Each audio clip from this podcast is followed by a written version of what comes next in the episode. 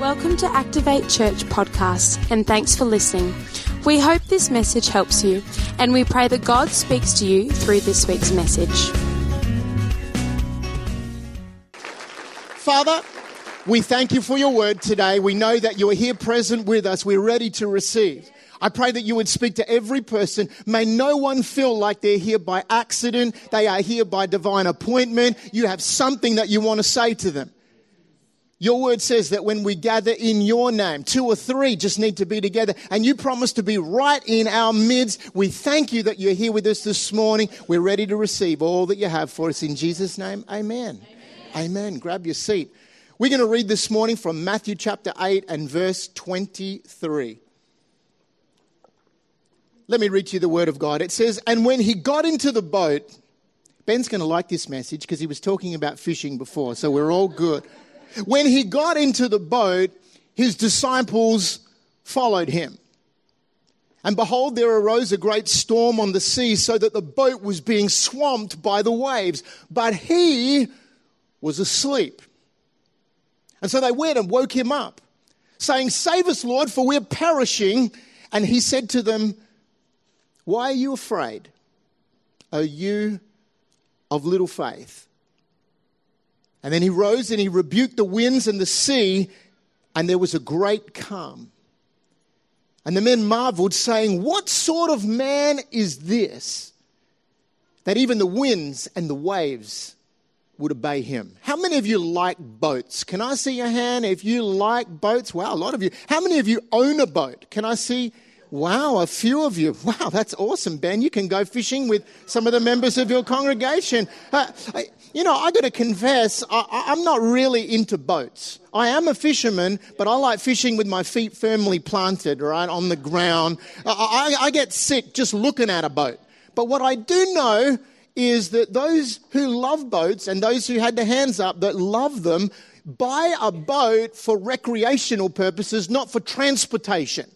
Like, we, we don't use a boat to get somewhere. We, we, we buy a boat because we want to ski behind it, we want to fish from it, we want to travel up the coast in it. Well, back in Jesus' day, boats weren't for recreation and pleasure, they were for transport.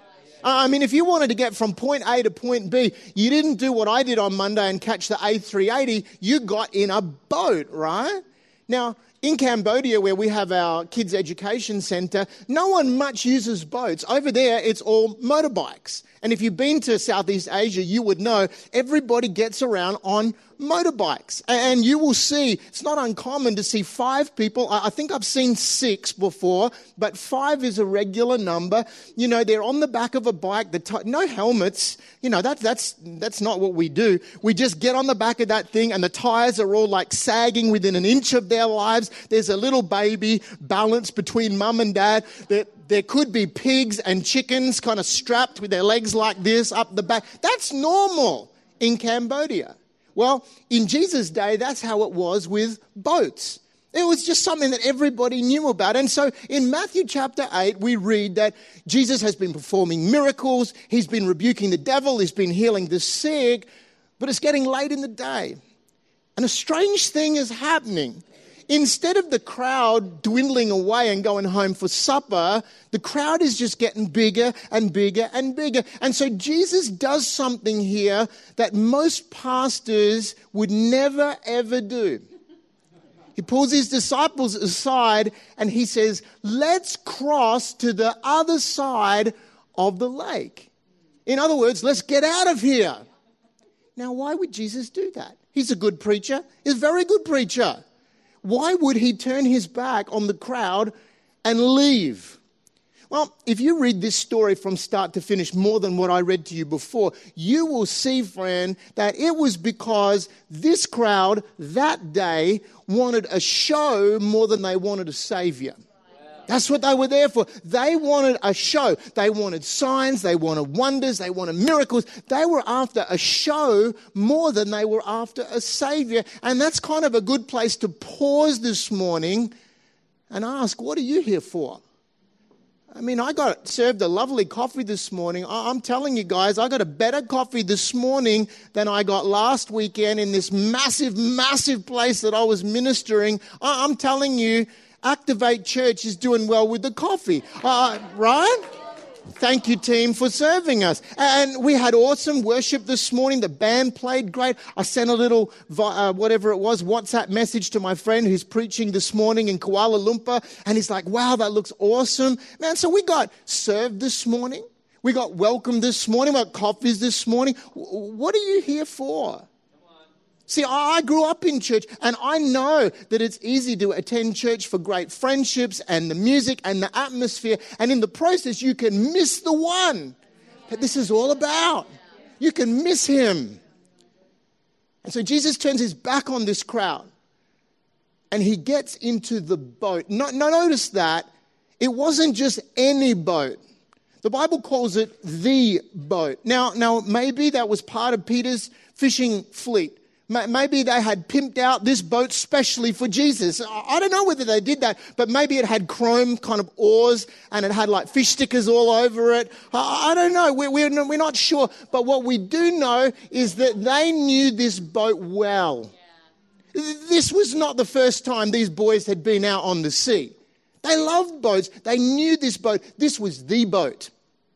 Now, if you study it, you will find that they could have walked to where they were going in about the same time as they could have floated, right? They could have just walked. But when you're a boatie, why would you walk when you can float, right? That's, that's, what, that's what you get a boat for. And so we read that Jesus gets into the boat and it says, and the disciples followed him. Notice that. They followed him. Now, we've already read the story, and we're going to see in a moment that they actually, at this point in their life, in their ministry, it's early days, they had no idea who it was that they were actually following into the boat, but at least they followed him. At least they followed him. A few hours from now, these same men are going to be shivering cold. They're going to be soaked to the skin. They're going to marvel together and they're going to say, Who is this? That even the wind and the waves obey him. So at this point in their journey, let's understand they had no idea who it was that they were actually following, but at least they followed him. At least they pulled up the anchor, they pushed out from shore, and they made the decision that day to follow him. The crowd wasn't willing to do that. You know, the crowd that had come for signs and wonders, they weren't going to get their feet wet. Now, even though Jesus is going to say, Boys, your faith is still small, at least they got in the boat they left the crowd behind and they followed him. I want to tell you this morning a true follower of Jesus knows what it is to leave some things behind and push out into the deep and follow him. Have I got some people like that here this morning? You, you know what that is, right? I want you to imagine this scene. The sun has set, the light is fading, and the disciples are loving every minute of it. And that's because this is the time that fishermen fish. If you're not at a fish farm and you want to catch fish in the real world, you, you, know, you fish not in the middle of the day, you fish in the morning or you fish in the evening. And by the way, can I just say there's a reason why it's called fishing and not catching, Ben. They're two different things. We go fishing doesn't mean we're catching. We, yeah, I'll take you next time. He'll love it. This is the time that fishermen fish, right? And so everybody's happy, everybody's chilled. They've left the big noisy crowd behind and they're just hanging out with the master. By the way, friends, if you want to hear from heaven, it's a good idea from time to time to step away from the noise of the crowd and just hang with the master. Like, you know, prayer is supposed to be a conversation. It's not supposed to be a one way kind of a thing as we're racing for. There's nothing wrong with breath prayers. But, but if you want to hear from heaven, you've got to leave the noise behind and just hang with the master. And that's what these guys were doing. Well, it wasn't long before the rocking of the boat causes Jesus' head to nod and his eyelids to droop. After all, it's been a long day. They got miles, about eight miles to go, and Jesus is tired. And so, from another account, we read that he goes below deck, he grabs his favorite cushion, had a big J stitched on the front of it, and uh, he quickly falls asleep. It's beautiful time. Sea's lovely, fishermen are happy. Jesus is down in the hold of the ship on his favorite cushion. H- have you noticed in life that at the start of any journey, everything's good? Right? Like when you pack up with a family and we're going to go on holiday, at the start of the journey, it's always good. When you get to the campsite and it's packed out and it's noisy and then the rain comes and you've got a leaky tent, it's not so good then. But at the start of the journey, before the kids start saying, are we there yet? At the end of your street, right? You, it's always good in the beginning of the journey. You know, I've performed hundreds of weddings in my time, and I'm telling you, friend, I have never known a couple to be miserable on their wedding day. Why is that? Well, that's because it's always good at the start of the journey. And so all is calm out on the sea for a while. But in verse 24, it says, without warning, a furious storm comes up on the lake so that the waves began sweeping over the boat. Think about it. Things were going so great, and then out of nowhere comes this storm. It's a phone call at 3 a.m. It's the diagnosis that takes your breath away. It's the, the funeral that you never ever expected to attend. It's the trust that you never thought would be broken. And from out of nowhere, a storm comes. Every person in this room knows about that. It's the failure of the business. It's the loss of the job. It's the breakdown in the relationship. And just like that, life goes from calm to chaos. You know, the Greek word that Mark uses in this account to describe this storm is the word mega. Matthew uses the word seismos, from where we get seismology. You, have got to understand something, friends. That night, the sea erupted with such an intensity and such a violence that hardened fishermen that knew that boat and knew that sea were afraid for their lives. A moment ago, it was all calm. Now, there's only fear and panic. Think about that from calm to chaos, peace to panic, just in an instant. But we can all relate to that because that's what happens when a storm comes into our lives. I mentioned before that about 18 months ago, Megan and I launched a faith based teaching ministry. Our first ministry invitation was to Israel. How cool is that? I've never been to Israel before. It's the first place that we were invited to minister. And so we're excited. We believe in God for good things. We were just about to get on the plane when my mum called me and she said, Your dad has been diagnosed with multiple myeloma. He's in intensive care, and the doctors have given him three months to live. And out of nowhere, a storm comes. I want to talk about storms this morning because all of us in this room know what it is to be hit with a storm. But what we need to know is what to do when we're in the middle of one.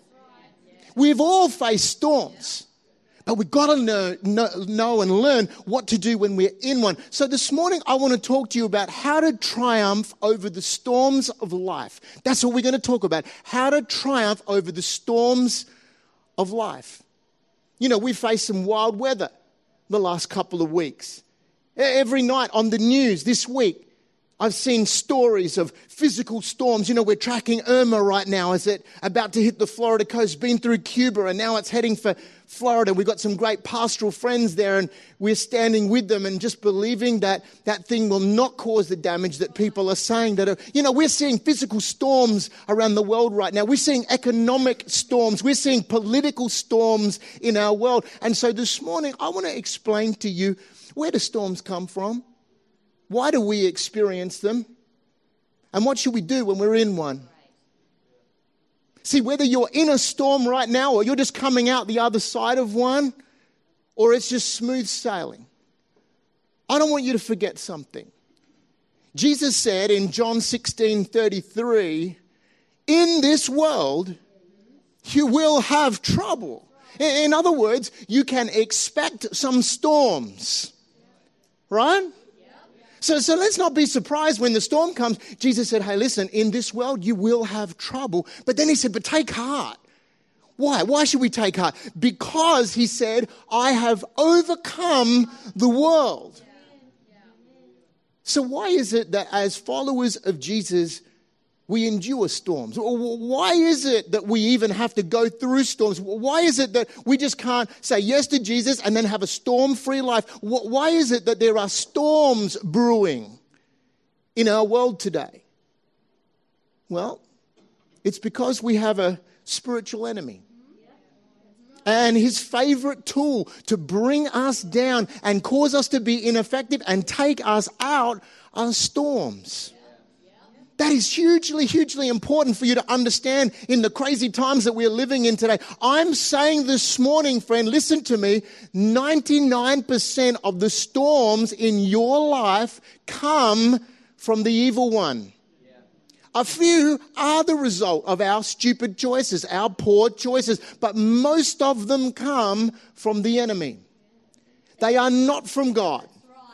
They are not sent from heaven to teach you a lesson. They come from the devil, and this storm in Matthew chapter 8 is no exception. We know that because notice when Jesus stills this storm, he doesn't just speak to it, the Bible says he rebukes it. You know that word rebuke there only ever used in the Bible for the casting out of an evil spirit. So please understand, Jesus knew where this storm had come from. He knew the origin of it. It was not a freak of nature. This was sent by the enemy to take him and the disciples out at the start of his ministry. And I want you to know this morning that the storms in your life, storms in your relationship, storms in your marriage, storms in your finances, storms in your family, they're not accidents. They're not accidents. They're instruments of the enemy. You have an enemy, he's very crafty. Now, his power has been defeated by Jesus on the cross. But if we don't know our authority and we don't know how to deal with him, we'll think that he's all powerful, he can do what he wants. He cannot. We'll talk a little bit more about that tonight. He cannot do whatever he likes. But if you don't know your authority, we give him free rein in our lives. See, those things that you're facing are not accidents.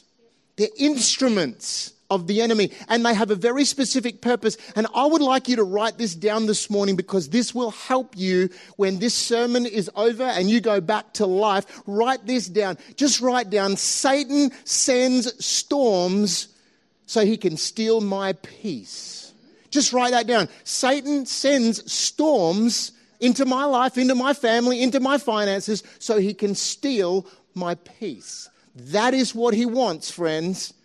He wants to take away your peace. I'll explain that more in just a little moment. But just remember today the purpose of these storms is to steal your peace. He wants to take away your peace, your trust, your confidence. That's what he's after. He wants to steal your peace.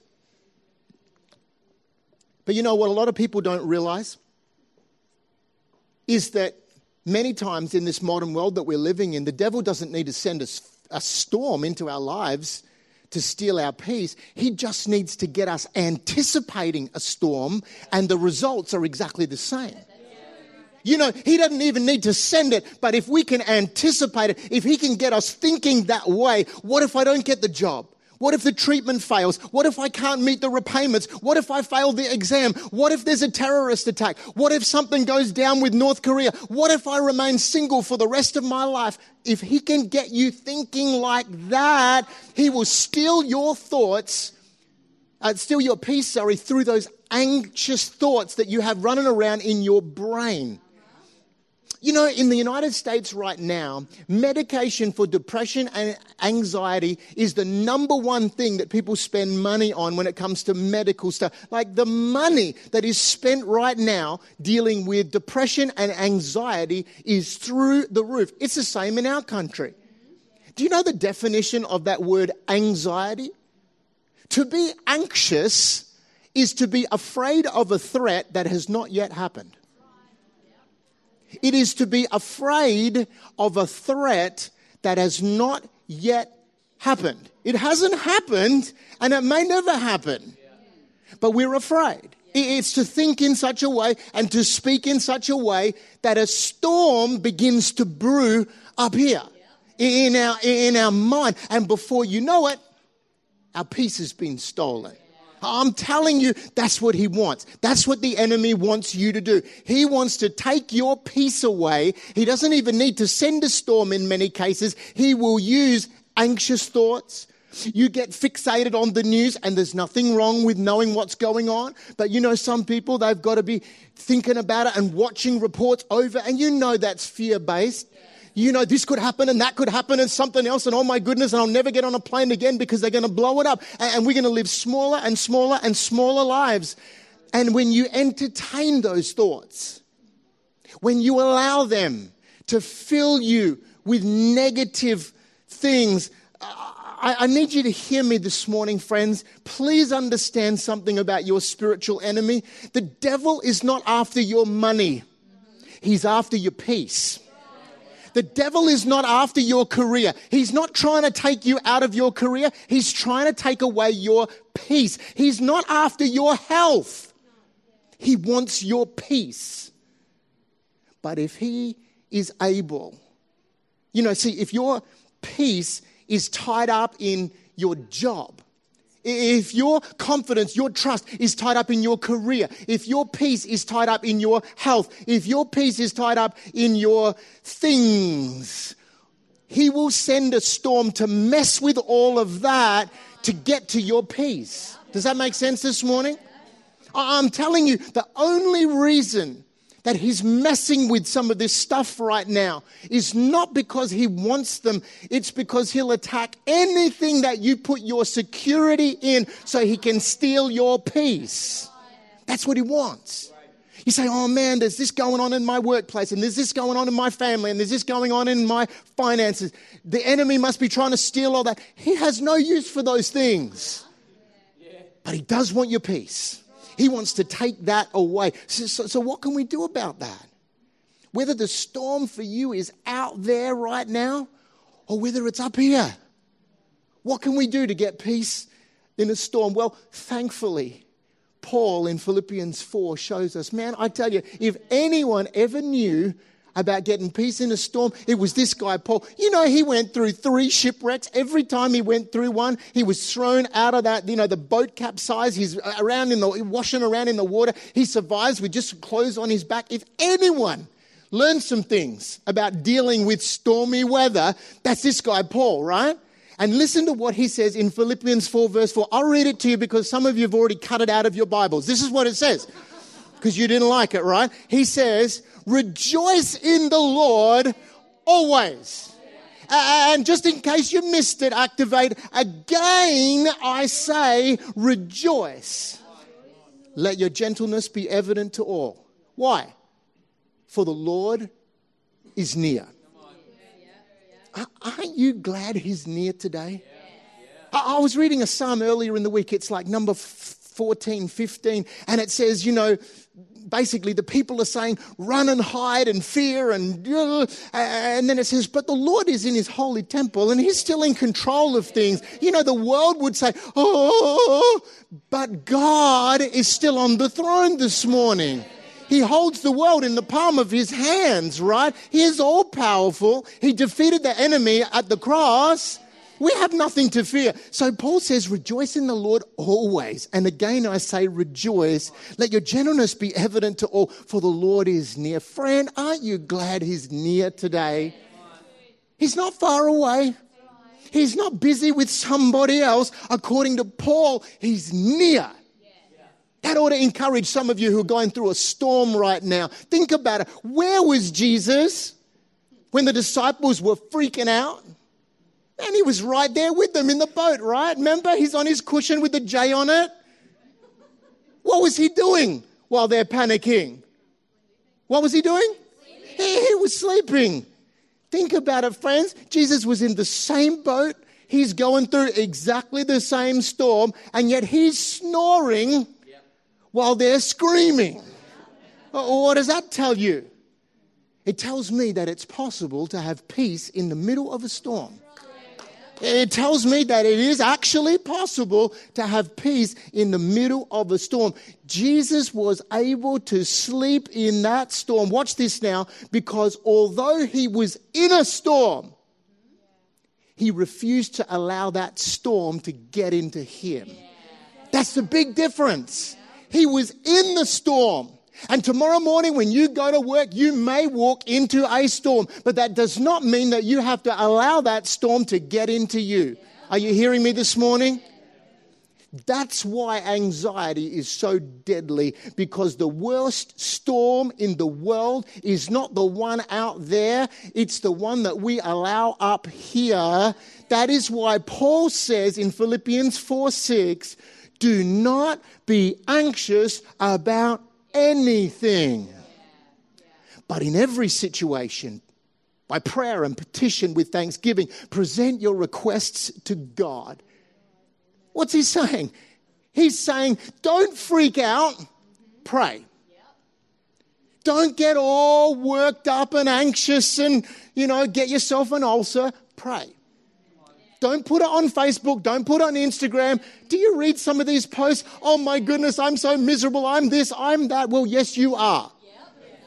But the Bible says that we're more than conquerors. The Bible says that in Him we have life. In Him we are blessed. In Him we are strong. What are you putting that rubbish out there for? No, you are not those things unless you believe them.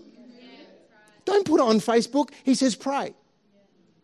See, he's saying your very first response to the storms of life should not be to panic, but instead to pray. And then he says, and be thankful. Now, I know we don't like that. I know he would ra- we would rather him say, just be miserable because it's tough right now. But he doesn't say that. He says, be thankful. See, by praying, we put our trust in the one who can actually help us. Facebook can't help us, but when we pray, we put our trust in the one who can help us through the storm. And when we have an attitude of thankfulness, we're reminding ourselves, man, if he has helped me before, he can help me again. If he got me through it before, he can get me through it again. If he was the breakthrough before and he was the answer before, he can be the answer again. Amen? Now look at me, uh, look with me at verse 7 because this is really what I want you to see. I was preaching all of that just to get to verse 7, all right? Verse 7. Paul says, and the peace of God. Whose peace is he talking about?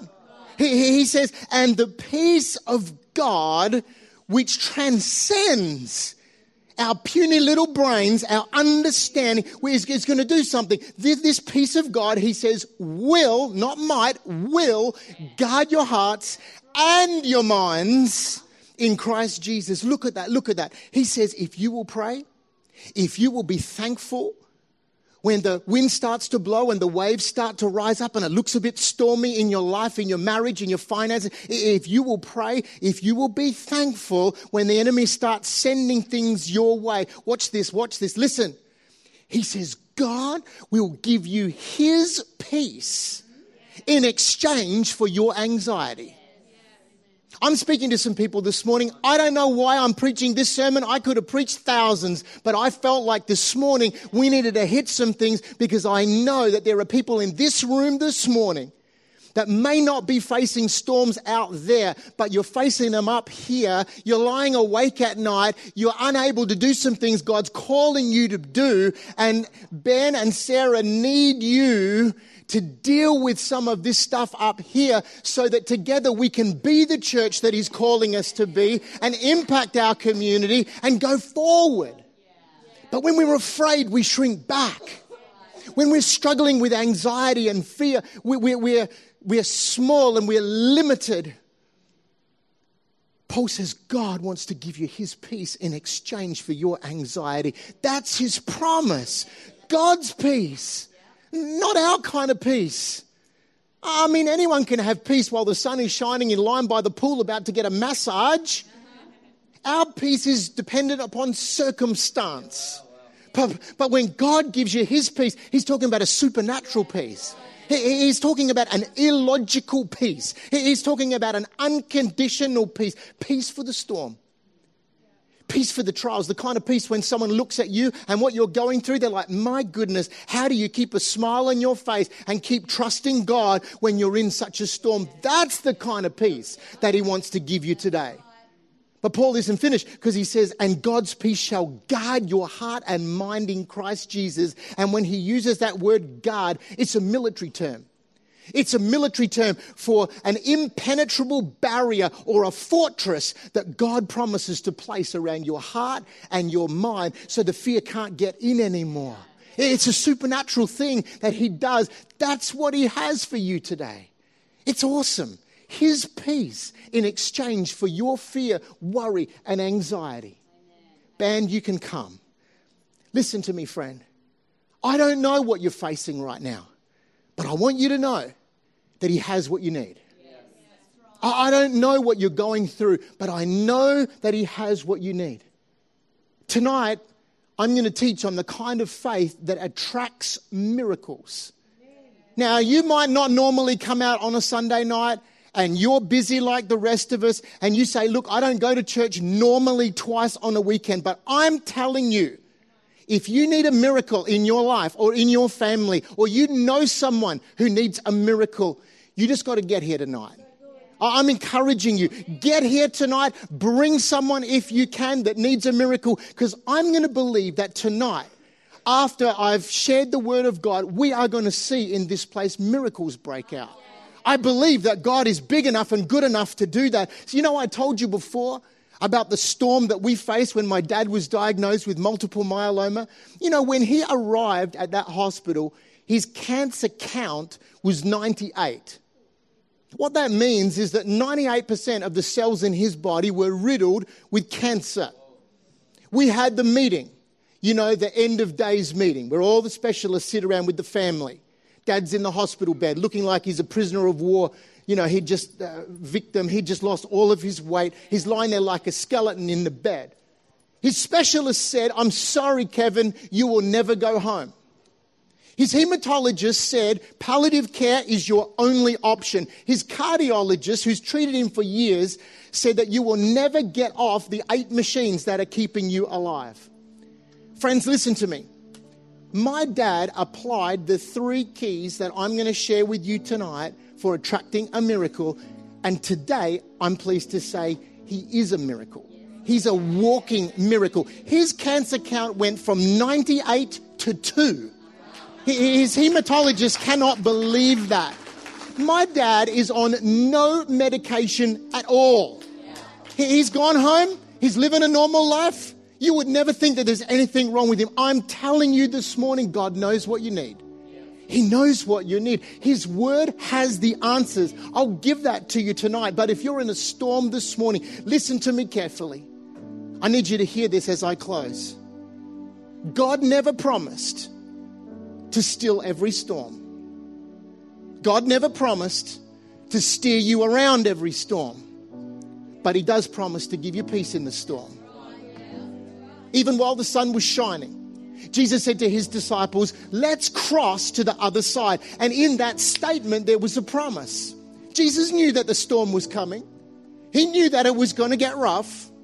And he knows what it is that you're going through right now. But in that statement, there's a promise, and it's a promise you can only get from the Prince of Peace. When he says, Let's cross to the other side, you know what that means? That means we're going to get there. That means that we're not going to drown, we're not going to fail, we're not going to be overwhelmed. With him in our boat, we are going to get there. Let's cross to the other side. See, if the Prince of Peace is in your boat today, it doesn't matter that the waves start rising and the wind starts howling. The sky might be dark today.